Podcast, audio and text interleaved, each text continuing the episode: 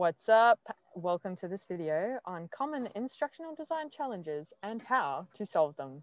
Hannah and I have come up with some questions for each other, which we haven't shared, and we're gonna spit them at each other and get the other person to try and solve them to add value to you on the spot. Hannah, I'll start with the questions. My first question is, you've been, are you nervous? No. we're, we're doing a human-centered design approach, yeah? Yeah, well, that's what we're about, girl, isn't it? That's us. It is. It is our being. So, yeah, I guess it's kind of going to be sharing insight into our thought process and how we solve problems when they come up. Yeah. So it will be using our human-centered instructional design approach to answer the questions or the common challenges that they have as instructional designers. Yeah. All right. First question. You've been told to storyboard a compliance course. How do you start?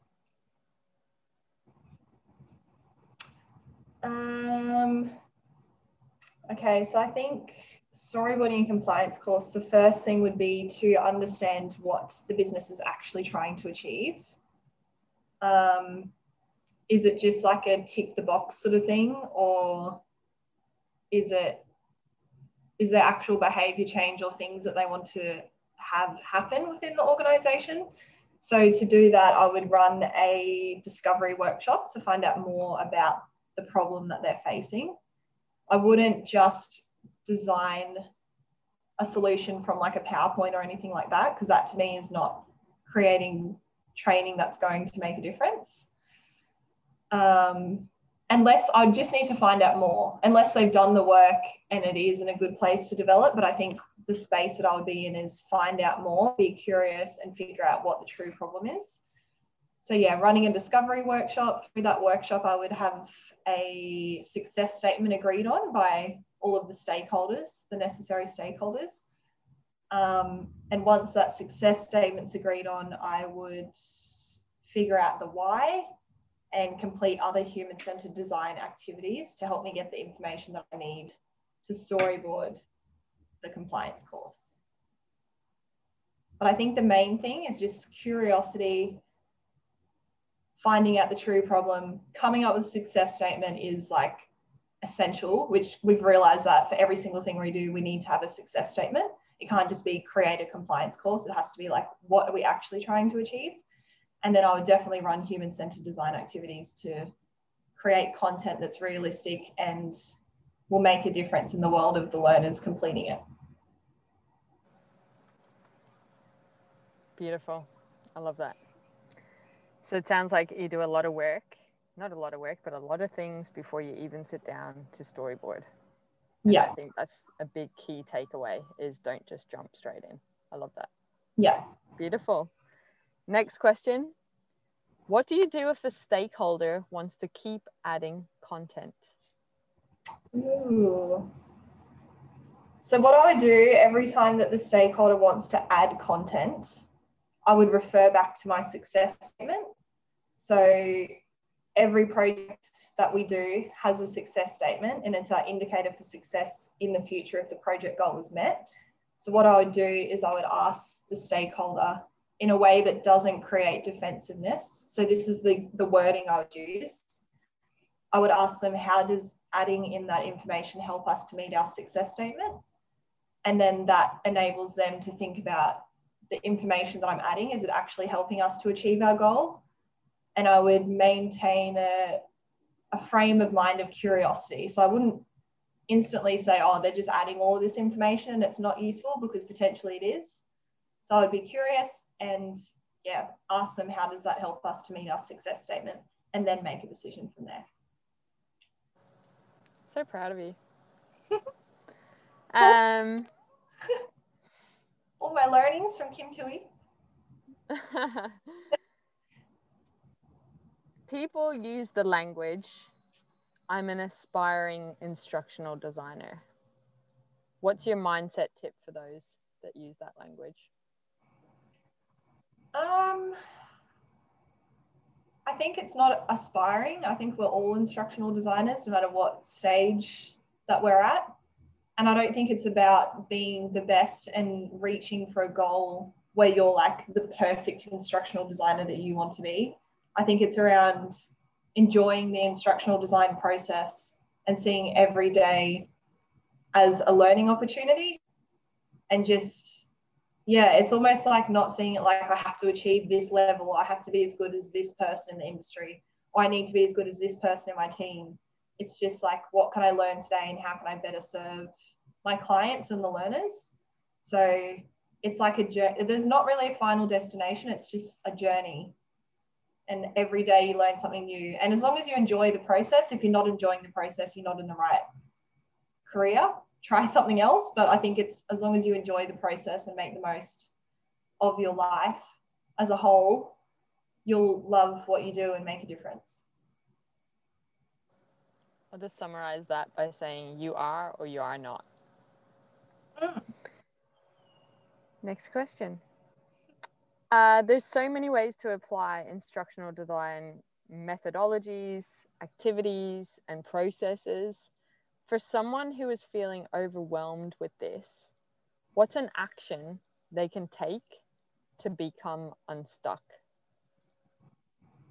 Mm, I think so. Rather than just looking at all of the different possible methodologies or processes that you could use, an action that they could take to help them become unstuck is to figure out the true problem, like I was saying earlier, figure out the goal, so the success statement, and then just being really clear around what actions you need to take to meet that goal.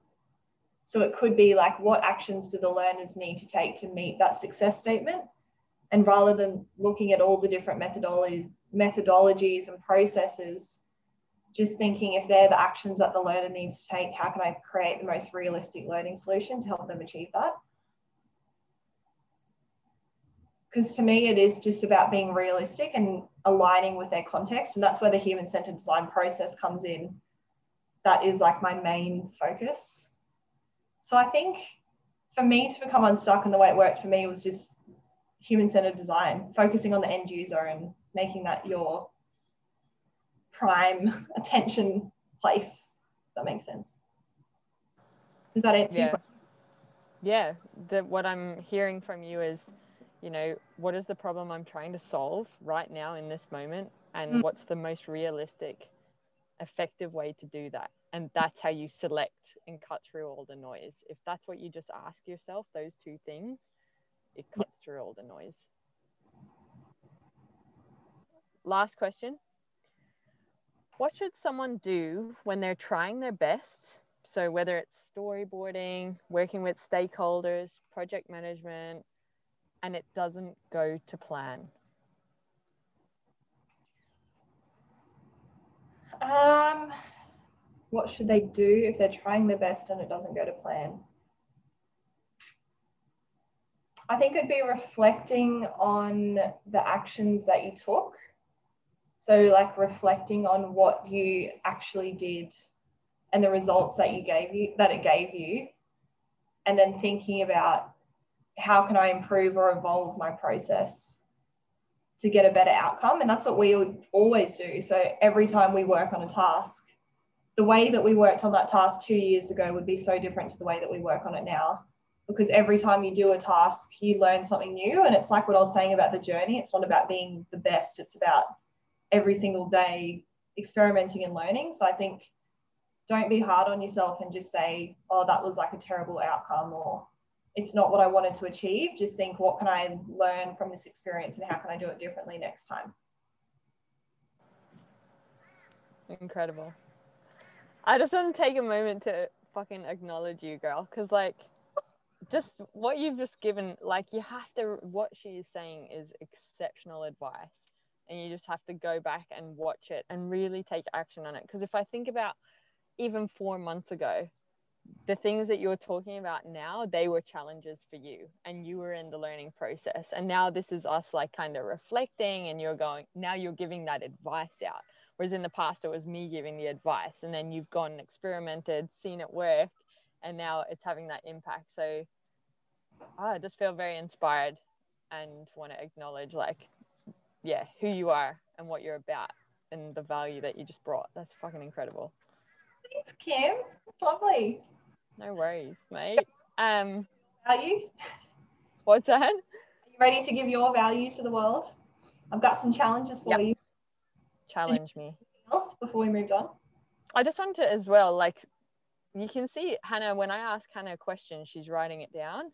When we talk Mm. about what's the true problem that you're solving, what she's actually doing is picking out the key words of my question to go, what's the problem Kim's asking me to solve? And then that's how you're able to give a very targeted and refined answer back in response to add value for that problem. So Mm. you, you start to see how everything we're saying is interlinked. And if you think about that and what she's doing there and how that applies to your storyboard um, and your role as an instructional designer, there's so many transferable skills. So just to pay attention to things like that. But yeah, I'm ready for a challenge now. All right, let's do it. So your first challenge, Kim, is your learners are disengaged with the learning solution that you've created. They would never be disengaged with a learning solution I create. So clearly,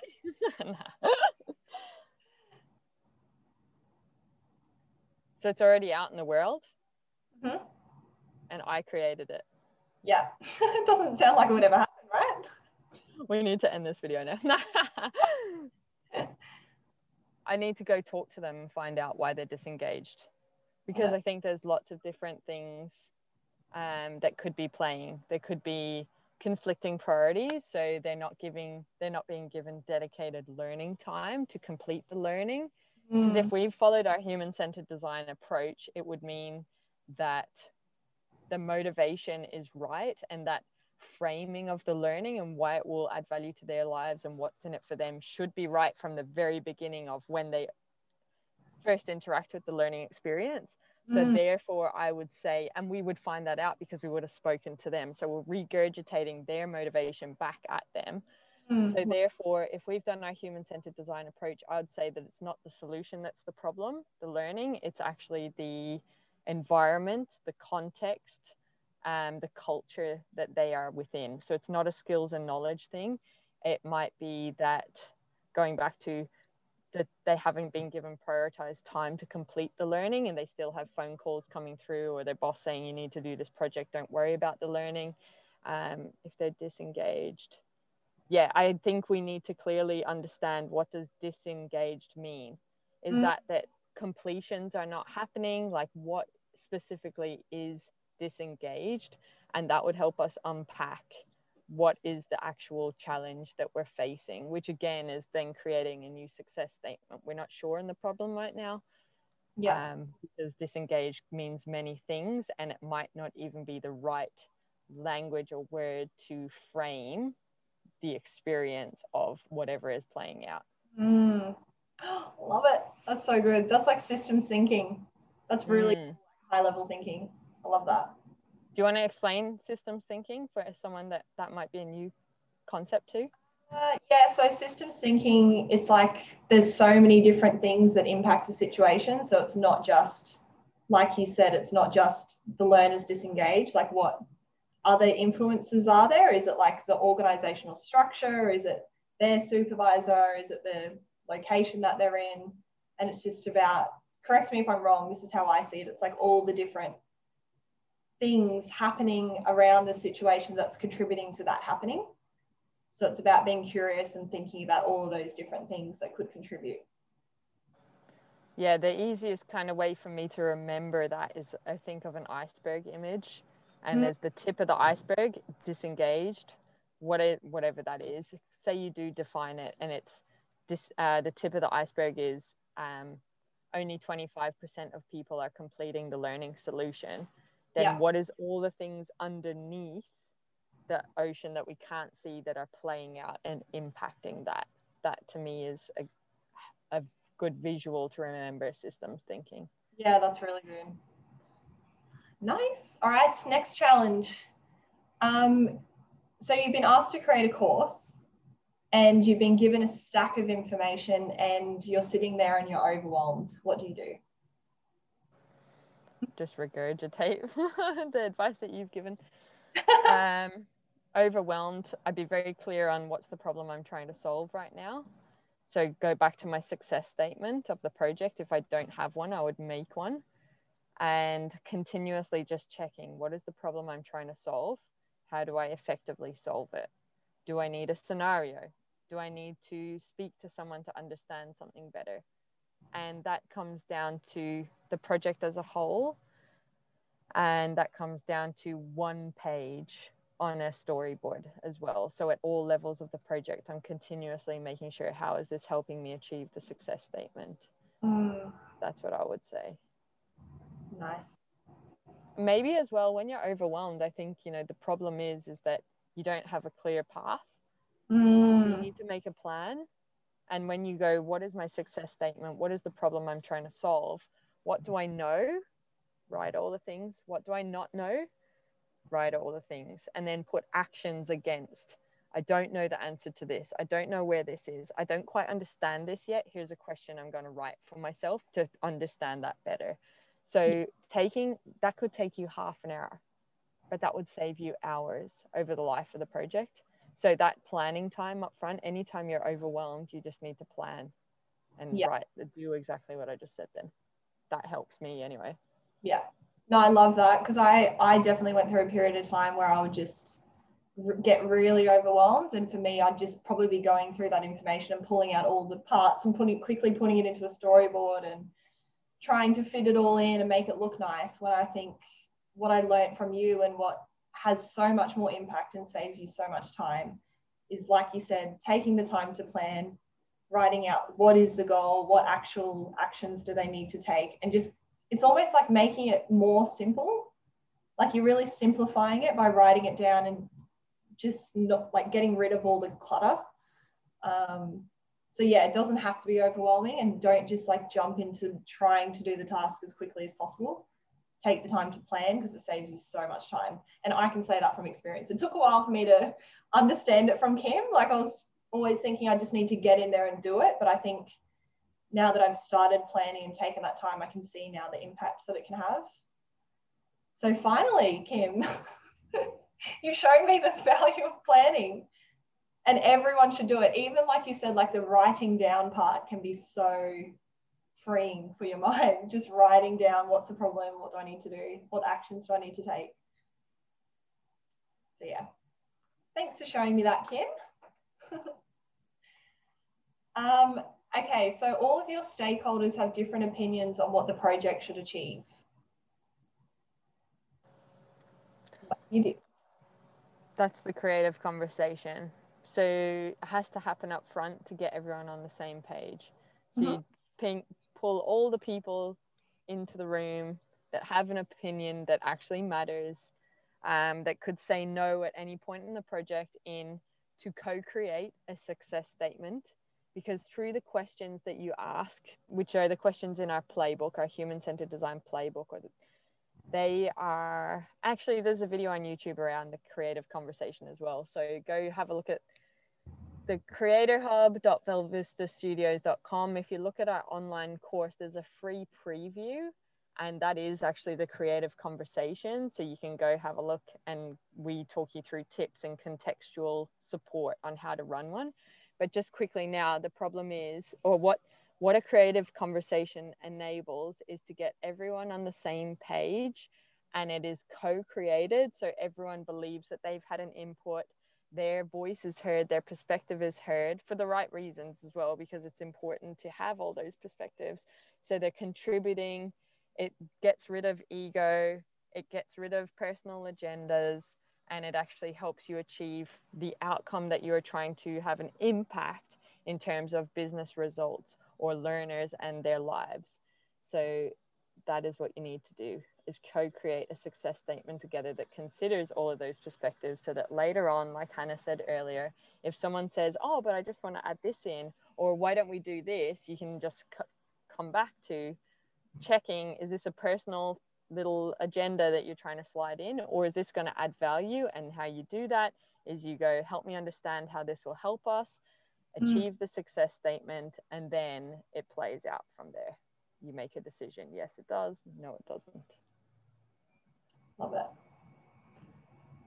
Um, so I'm going to skip that one because I feel like we've covered that. But so your last one is you don't have a strong enough understanding of what you you are training as the instructional designer. What do you do?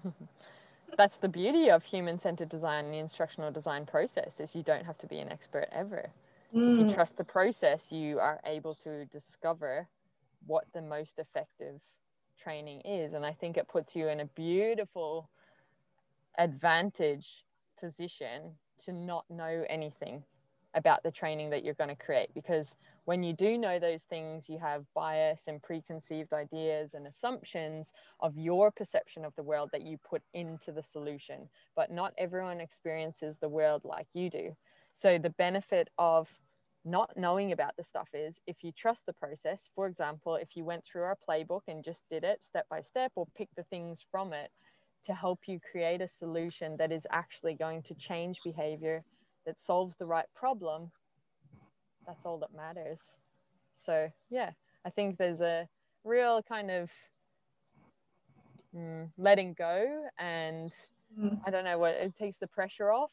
But at the end of the day, we're just problem solvers. So, we should be able to have a process, which is our instructional design process, or we use human centered design applied to instructional design, like together. So, what I mean by that actually is we use human centered design activities as well as action mapping. We've kind of integrated them into a perfect little thing that works for us.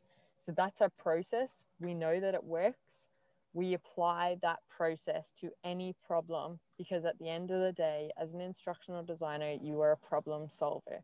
It doesn't matter what you're training, it doesn't matter the problem that is being faced. The process is what gets you from the problem to the solution. I love that. You're all over it. Very cool. Okay, I have one more for you. bonus, bonus challenge. Yeah, go on. So I just, yeah, I was thinking there is a problem that I think people would face um, as instructional designers. So I want you to imagine that you're in a learning and development instructional design team. Mm-hmm. You want to create really great learning solutions. So you're passionate mm-hmm. around what you do, but you have a very small budget and minimal resources, what do you do? You need a clearly defined success statement to understand what is the behavior change that needs to happen. That can literally take you five minutes to figure out. You then want to probably validate that and just check it you could skip this, but I recommend you do it. And the quickest way to do it is to email it to your key stakeholders and say, can you just please confirm that this is the problem we're trying to solve? And they just need to write back approved or not approved, give them a deadline.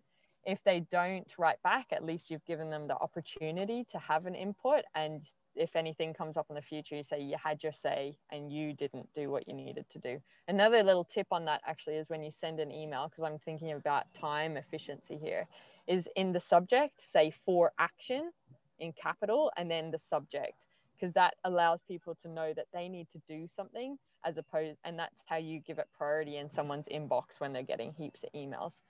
So you got minimal budget then. What you need to think about is the next question when you get approval on that success statement is what does this look like in the real world? It's very quickly to do that. Like Hannah just said, imagine you're in an L&D in-house team. What do I do? Close my eyes, imagine I'm there. So whatever your success statement is, imagine what that looks like in the real world when it's done. And then you think about what's the most efficient or the uh, most effective way to communicate that real world back to the learners. Is it for example, what's coming to mind straight away is is it a poster demonstrating that success statement, those behaviors with little like, I don't mm. know, if you think of manually hand manual handling, it's the correct position um, of like, sorry, that was me drawing the little stick man in the correct position. Um, with the knees bent, the back straight, or whatever. So, showing, demonstrate what the outcome is. We need you to squat like this um, and then maybe little arrows going do this and this and it just goes in a lunch hole you could grab an image off google make sure you copyright do that reference thing properly and print it out and hang it up and have it done within half an hour you know so if I just go back, another idea actually, just to let it play out, is um, so if I, do you want to give me an actual thing, a problem, like a training thing? Um, supervisors don't know how to hold performance conversations. Okay. So we want the success statement would be something like supervisors are holding effective and timely uh, performance conversations.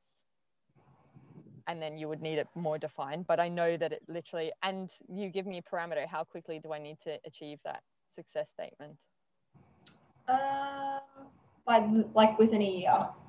Within a year? And how long do i have to work on the project?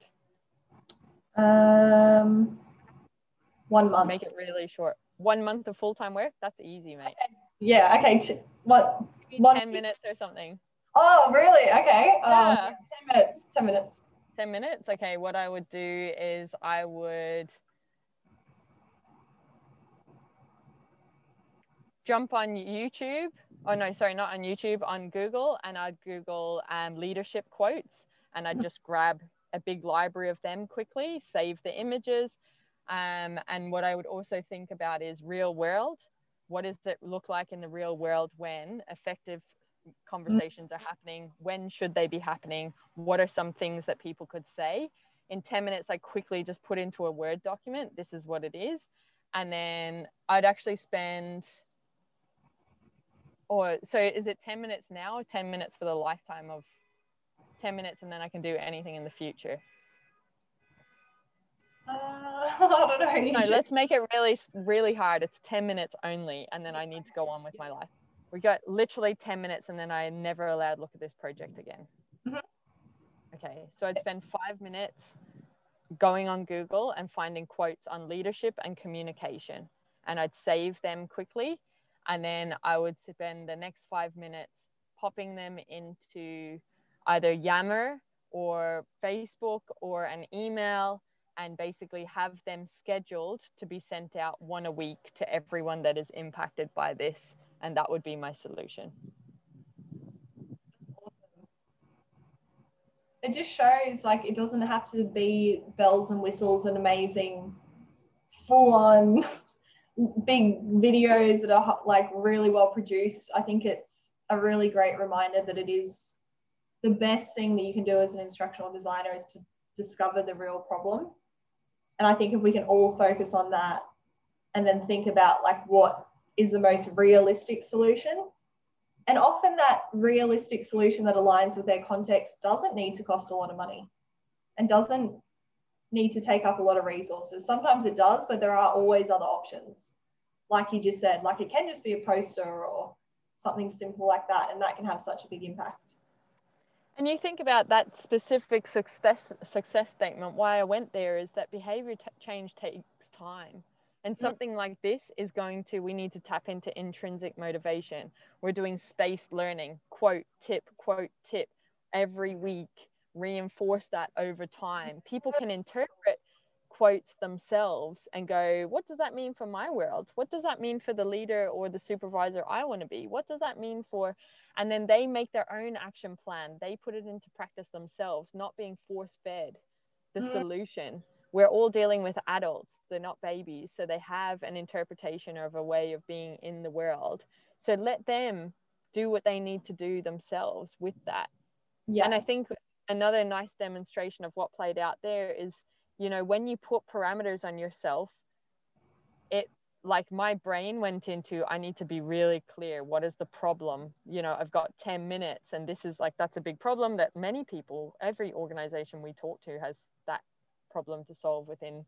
Um, and that's never been a solution that we've done, but it just shows you that when you put parameters and have a clearly defined success statement, problem that we're trying to solve, that your brain goes into a different space on how to pro- problem solve because I cut through this is how we've done it in the past, this is how we'd usually done it, this is how I've heard people do it. And it was just like, this is the problem. How do I solve it within these parameters? And just some sort of clarity comes through in your brain to mm-hmm. be able to come up with a solution that is actually effective. Yeah, that's cool. Well done. Good job. This I feel like that was like I love this video. Mm. Um we'd lo- actually let us know because I feel like we're trying to challenge ourselves to this is our own development, right? That's why we don't tell each other the questions before. So we're trying to embed our own learning from the things that we're experimenting with. Let us know what you found valuable about the video, and we'd really appreciate your feedback in the comments because we don't normally get that. So we're just kind of doing our own thing. Actually, but we reflect. That's the difference. Is we actually reflect on how this went and what we think, and that's why you keep seeing different formats and evolutions of us. Um, but yeah, just you could share us some love anyway if we've added value to your life. But if we've added value to your life, then this will probably add value to someone else's life. So we really appreciate and recommend that you share it with someone so that we can help the world be a better place through the work that we do because we have huge impact as instructional designers. We create one solution that impacts many humans. Those humans interact with many other humans and it's a huge ripple effect that can change the world. So please do share this with people. Thank you, Hannah, for your good questions. That was fun. I enjoyed it. Thank you, everyone, for watching. Peace out, homies.